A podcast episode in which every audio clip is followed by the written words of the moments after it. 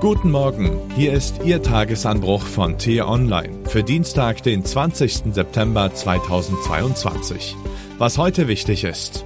Monarchie in Gefahr. Kann Charles wirklich König? Geschrieben von T-Online-Chefreporterin Politik Miriam Holstein am Mikrofon ist heute Axel Bäumling.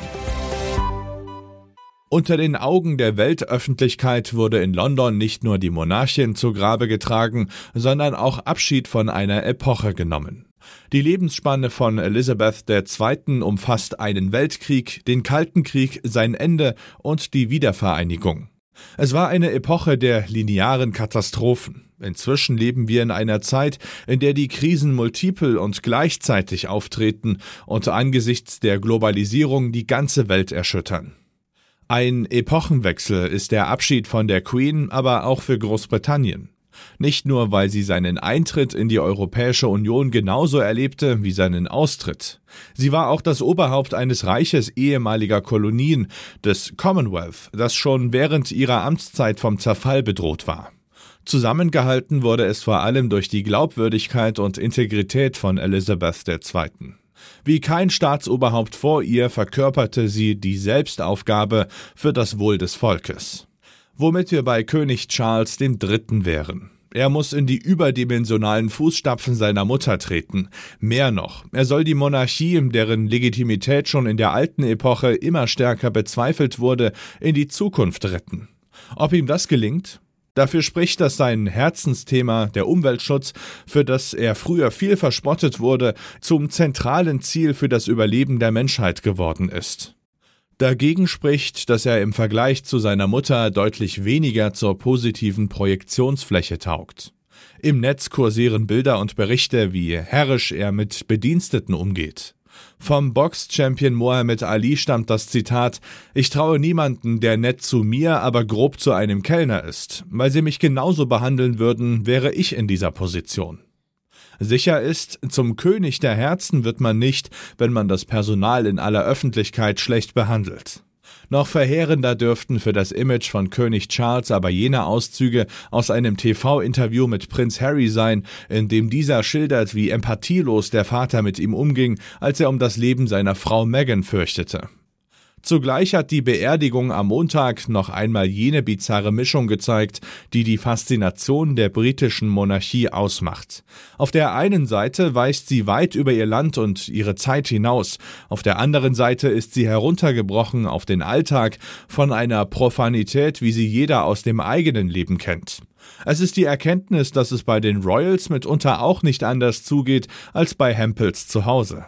Da wird ein Sohn verstoßen, weil er sich den gestrengen Regeln des Elternhauses entzieht. Er darf zur Beerdigung der Oma keine Uniform anziehen und wird auch vom Ehrendinner ausgeladen. Und dann sind da noch die, die gar nicht zur Beerdigung kommen durften. Allen voran der russische Präsident Wladimir Putin und sein belarussischer Autokratenkumpel Alexander Lukaschenko. Aber auch die Machthaber von Syrien, Venezuela, Myanmar und Afghanistan waren nicht erwünscht. Vielleicht kann man darin auch eine Ermutigung sehen, Familienmitglieder, die mit ihrem toxischen Verhalten die Beziehungen vergiften, zur nächsten Feier schlicht nicht mehr einzuladen. Joe Biden musste die Erfahrung machen, dass das Auto nicht immer die bessere Alternative ist. Er stand mit seinem Beast und der insgesamt 30 Fahrzeuge umfassenden Kolonne in London im Stau. Die anderen Staats- und Regierungschefs werden ihn trotzdem beneidet haben, denn die meisten von ihnen wurden in VIP-Shuttlebusse verfrachtet, zum Entsetzen der jeweiligen nationalen Sicherheitsdienste. Jenseits der kuriosen Momente ist ein solcher Wendepunkt eine große Gelegenheit. Für Charles aber kommt hinzu, dass er mit 73 Jahren auf den Thron gekommen ist, älter als jeder Monarch vor ihm und fast dreimal so alt wie seine Mutter, die mit 25 zur Königin wurde. In diesem hohen Alter dürfte es ihm viel schwerer fallen als Elizabeth II. in das Amt hineinzuwachsen, sich in und mit ihm zu wandeln. Was heute wichtig ist. Fast ein Jahr ist Olaf Scholz jetzt Kanzler und immer noch gibt es erste Male für ihn. So wird er in New York in der Nacht von Dienstag auf Mittwoch Ortszeit seine erste Rede vor der Generalversammlung der Vereinten Nationen halten.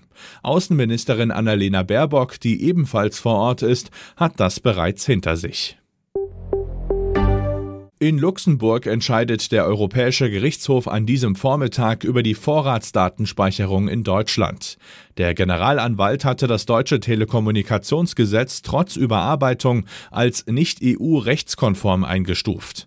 Eine Vorratsdatenspeicherung sei jenseits einer Bedrohung der nationalen Sicherheit nur selektiv und nicht allgemein zulässig.